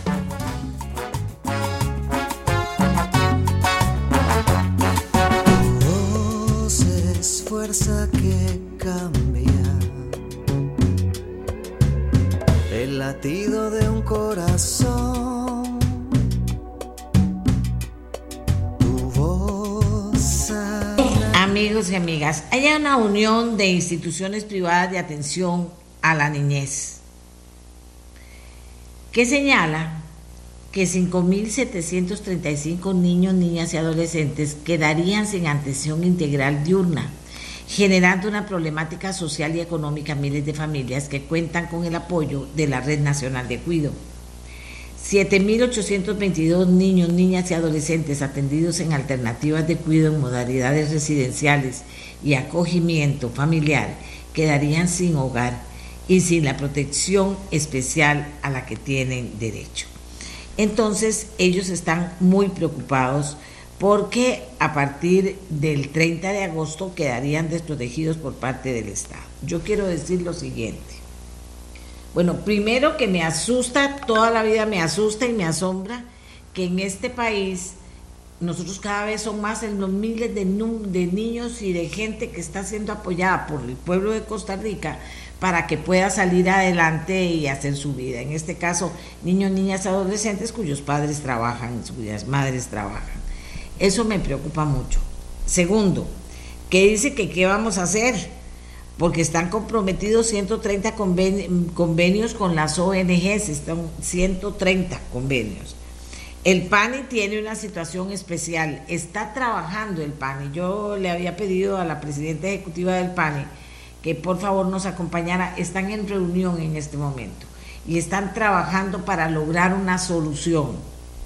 Porque por supuesto les decía yo a los de la Unión de Instituciones Privadas de Atención a la Niñez que, la, que hablar de cierre o de paro en este momento es algo muy serio yo no sé si ya Costa Rica aprendió lo que significa esos paros y esos cierres que solo mortifican y solo le causan daño a los niños. Pero ellos me hablaban de que entonces, ¿qué van a hacer? Que se van a tener que ir a la calle. Le digo, menos. Irse a la calle menos. Este país está tratando de arreglar las cosas, entonces tenemos que buscar una solución. Yo sé que el PANI y, la, y todas las instituciones estatales que están eh, involucradas con el tema de la niñez y la adolescencia en el país están tratando de buscar una solución que pareciera que no es fácil. Yo no creo que no, no creo que sea imposible. Y le quiero preguntar al representante de los de, de toda esta gente que está organizada, ¿qué son o cuáles son las opciones que han visto ellos? Porque también ellos tienen que aportar. ¿Cuáles son las opciones, don Donald Murillo de Roble Alto? ¿Cuáles son las opciones que ustedes han visto que se puedan hacer algo, que veamos que sí se puede hacer algo y no que lo único que hacen puede ser amenazar con irse a una manifestación a las calles que no se arreglaría nada? ¿Cómo está el tema, don Donald? Buenos días. ¿Me escucha, doña Amelia? Buenos días, sí, señor, por favor. muchas gracias. Mire, doña Amelia, eh, gracias por el espacio. Eh, ese es un tema que viene desde el gobierno pasado que no logró poner en un extraordinario el presupuesto para el segundo semestre de este año. Eh, y el nuevo gobierno desde mayo conoce el tema, pero no, no sé, el presidente cuando me consta que lo conoció, no sé si lo sabía o no, reaccionó inmediatamente queriendo solucionar el tema y hace más, ese, la otra semana va a ser un mes que la Contraloría subió el techo presupuestario de FODESAF para que Hacienda pudiera mandar el presupuesto, pero ya la otra semana va a ser un mes y, y no mandan nada y el tiempo corre y el problema es que las ONG trabajamos con un subsidio, no con el 100% del costo. Eh, trabajamos con un aporte que nos da el, Estado a través del PANI, pero sin ese aporte es imposible continuar. Entonces, eh, a pesar de que hace más de, como le digo, más de un mes, ya la Contraloría dio el visto bueno, eh, no se ha presentado. El problema es que a veces sentimos como que no, no, no se corre lo suficiente y desgraciadamente el 15 y el 30 hay que pagar salarios, hay que pagarle a los proveedores y si no tenemos los fondos, de, no, no podemos seguir y, y la tragedia sería que vamos a hacer con eh, 13 mil niños eh, y adolescentes que no se puedan atender.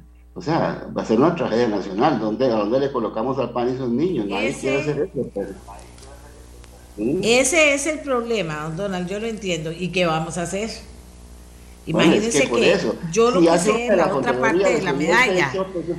Lo, lo a- que yo a- sé a es que están Hacienda en una semana debe haber mandado eso y ya se tuvo que, ya se hubiera conocido y aprobado en la Asamblea, ya estaría en la Contraloría, en el PANI y no hay problema, pero es que eh, el, el zapato solo nos chima a algunos y a otros creen que es majadería, pero no, eh, la gente tiene que correr y porque se acabó el tiempo, yo no le puedo decir al proveedor de granos y de comida, mire, deme la comida y algún día se la pago, no, me va a decir, págamela.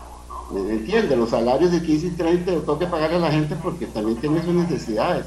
Pero durar un mes desde que la Contraloría dio el, el visto bueno y no han entregado eso, me parece como que, eh, a pesar de que el presidente está muy preocupado y da la instrucción, los, los ministerios no corren, no, no se apuran. Claro, pero con enojarnos no sacamos nada, ¿verdad? Ahí está pasando algo.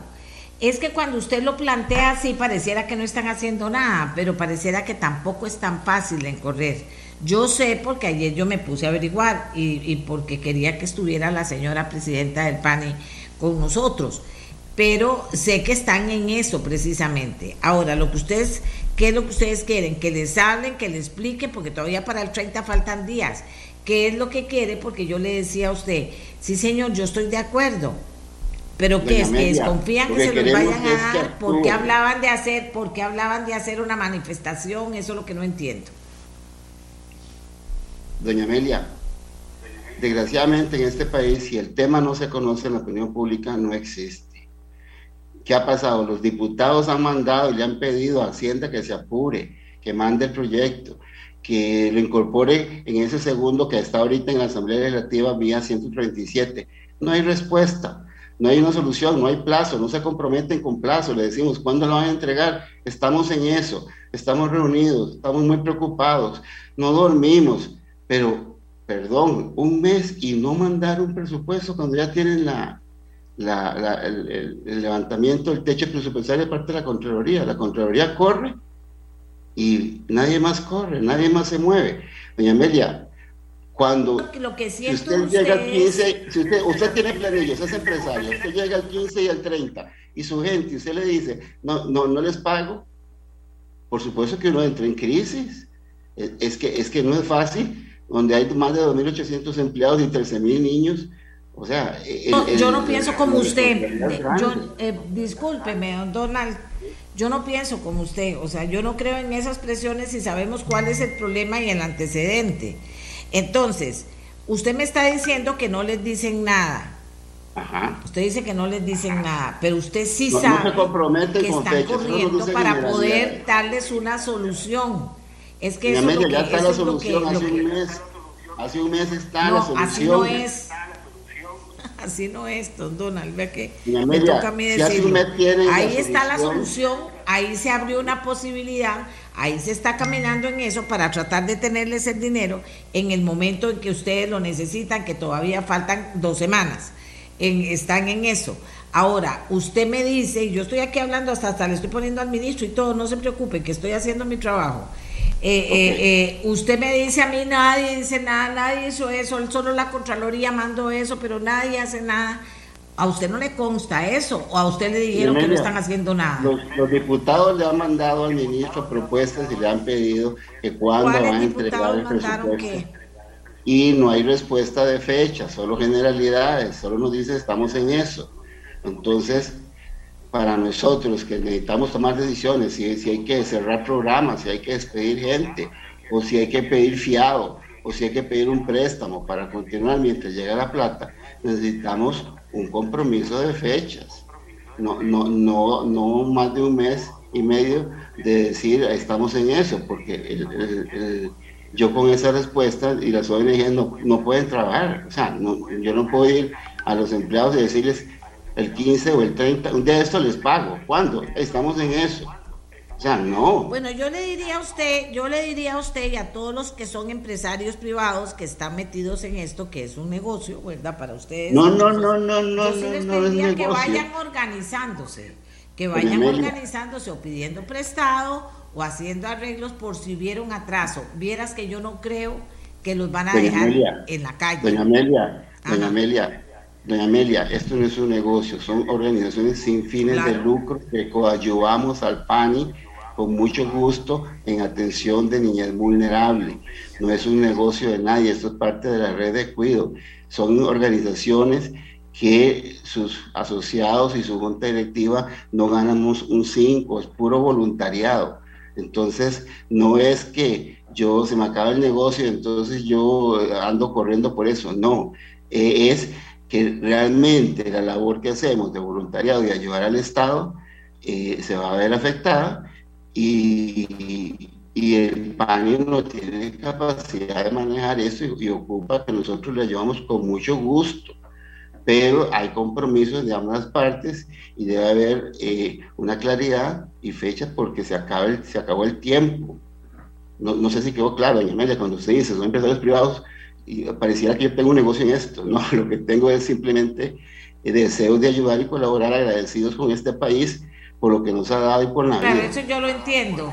Use mal la palabra, yo lo entiendo, pero entiendo que ustedes están organizados para poder atender esas necesidades, que hay una necesidad y que pasa algo, que se comenzaron a mover las cosas y entonces lo que yo siento de ustedes es que ustedes dicen que no se está haciendo nada. Doña Amelia, no se está moviendo a la rapidez es que, que a mí, mover. la presidenta ejecutiva del PANI me dijo, estamos trabajando, doña Amelia, mañana de 8 a 9, no la atiendo porque precisamente tenemos una reunión muy importante para poder tomar decisiones sobre tener claro una fecha. O sea, Doña Amelia, sí, desde mayo saben eso, es que no entonces están trabajando desde mayo y no han resuelto teniendo la solución que ya les dio la Contraloría hace más de, hace un mes casi. Es que, es que ese es el asunto. Eh, eh, hay que correr, yo sé que nos agarró el toro a todos, pero, pero que ese, pensando en el interés superior de los niños, tenemos que correr, tenemos que, que, que tomarlo no como una vía normal, eh, como muy burocrática, sino como una, como una emergencia, porque necesitamos saber fechas y comprometernos. Yo necesito decirle al proveedor, véndame la comida a los chiquitos y me voy a atrasar una semana, 15 días, pero, pero con una certeza razonable a efectos de no perjudicar a ninguna otra persona. Y a los empleados también tengo que decirles algo.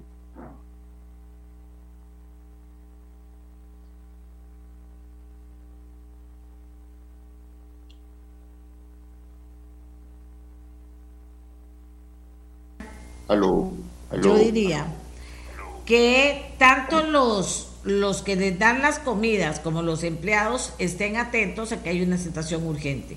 Que sería bueno que el PANI, si se va a atrasar más, le digan a ustedes, nos vamos a atrasar, lleguen a un arreglo con los proveedores y lleguen a un arreglo con los empleados.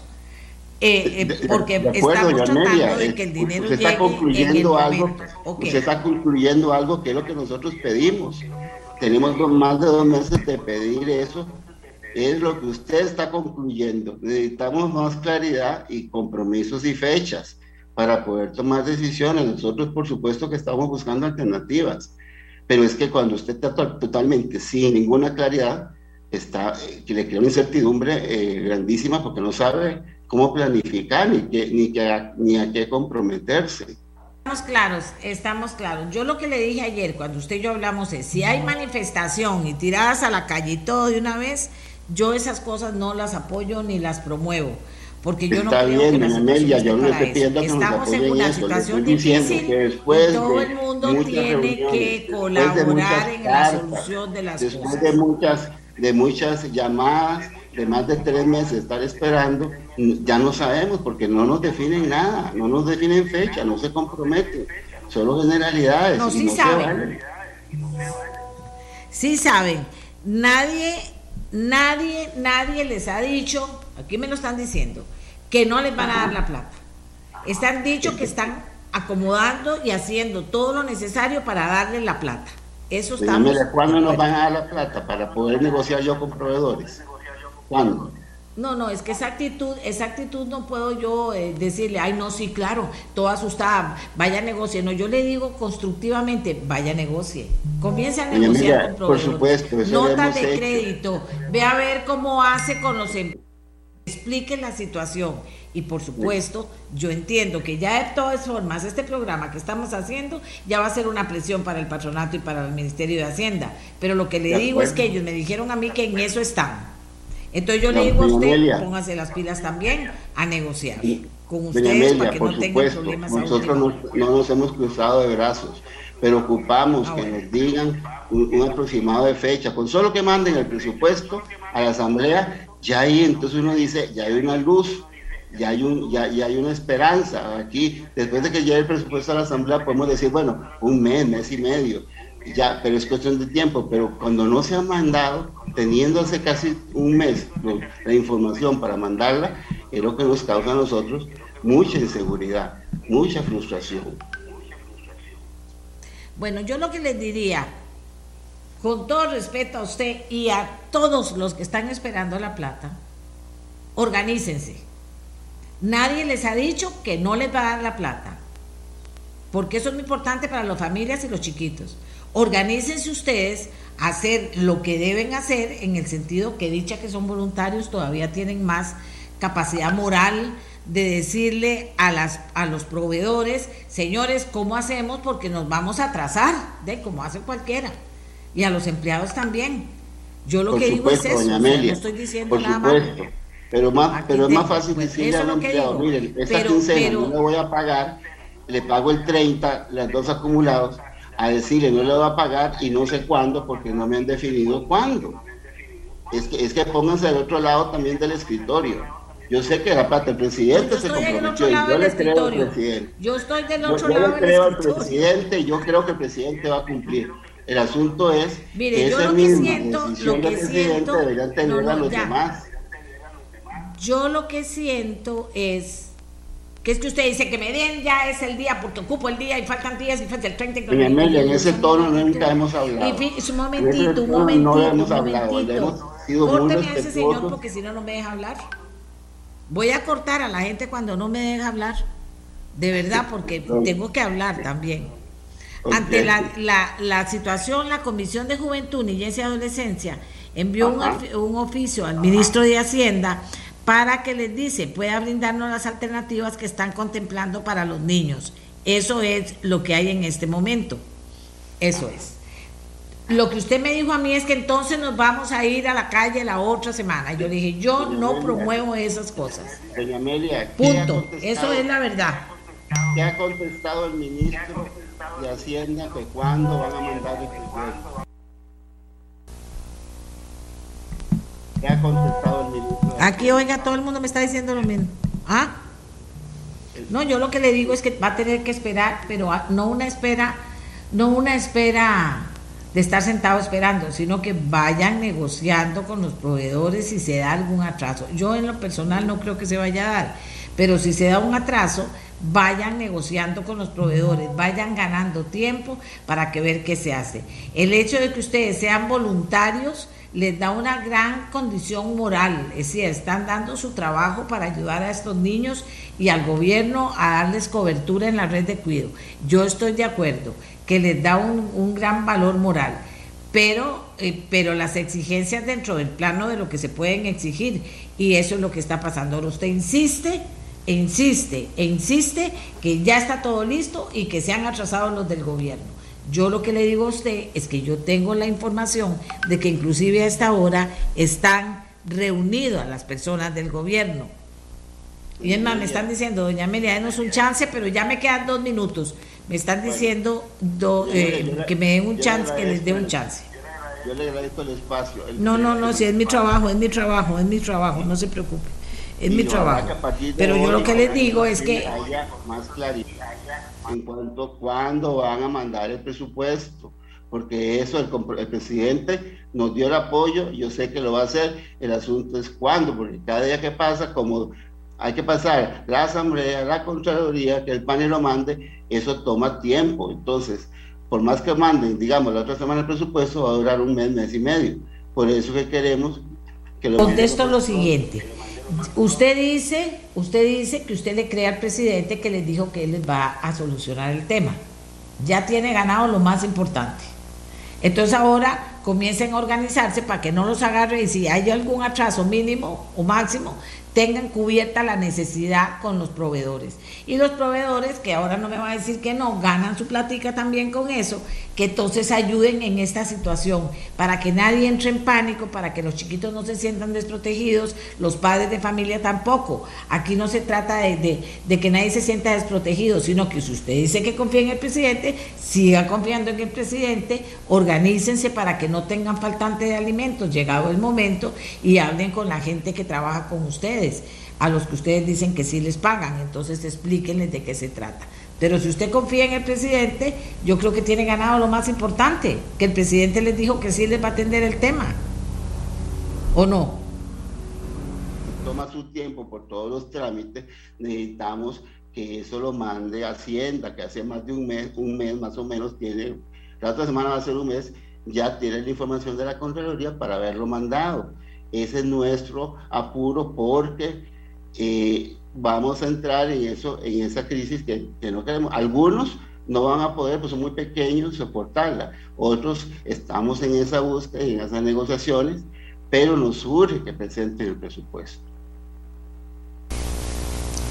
Yo lo que le digo es que usted solo me ha dicho lo mismo todo el tiempo, entonces yo le digo, no se preocupe. El presidente les dijo que, que los va a atender, trabajen en función de que les va a atender el tema, prevean, eso se llama prevenir, aunque usted sea voluntario no sea voluntario, la prevención existe. Prevean que, que si pasa algo, ¿cómo? ¿Cómo? Eh, eh, si pasa algo, ¿cómo van a atender la situación? Yo sí creo que con esa actitud, que de la primera vez que he hablado con usted es la misma, de demanda, así como usted habla las cosas, la demanda con la que usted dice que lo manden y que lo traigan y que lo lleven y que lo jalen, pero el presidente les dijo que sí. Entonces, yo me quedo con que el presidente les dijo que sí, les doy nada más el consejo de que se pongan las pilas para hacer las negociaciones necesarias para que no se queden con una situación difícil, que le ayuden a los que tienen menos, que los proveedores se, se, rasquen la bolsa un poquito y les ayuden en este momento, o sea, que están en crisis, yo no niego que no.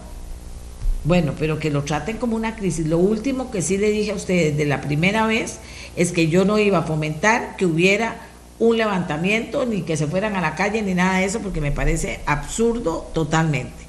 Repito, si el presidente le dijo que sí, yo espero que en cada instancia estén haciendo lo necesario para poder cumplirles. Todavía faltan dos semanas y un piquito para ver qué pasó. Mientras tanto, organícense ustedes, o sea, y ya inclusive la comisión de la comisión de niñez y todo el mundo le ha dicho al ministro de Hacienda y le ha dicho a la presidenta del PANI y le ha dicho a las autoridades que manden lo que tienen que mandar, o sea, que todo eso es una realidad. Y si me dan un minutito, espero que aquí me están dando una última información. Vamos a ver si lo logro. No, no lo voy a lograr. Pero en ameliarrueda.com van a tener la información. Apenas me, voy, me vaya, recuerden que a las 9 de la mañana está completa la entrevista con esta señora, con doña Rosario, la madre que hemos elegido para homenajear a las madres en este día de 2022. ¿De acuerdo? Que estén muy bien, que pasen muy bonito el día, pero que, eh, ¿qué les voy a decir? Que sintamos ese respeto tan bonito que siente uno para esas madres que de verdad han tenido grandes sufrimientos en su vida de madres, como madres, y que ahí están valientas saliendo adelante la vida. Oigan la historia a partir de las 9 en ameliarrueda.com. Vieran qué historia más eh, eh, que vale la pena estimular porque es una historia que solo te inspira. ¿De acuerdo? Nos vamos. Hasta luego. Este programa fue una producción de Radio Monumental.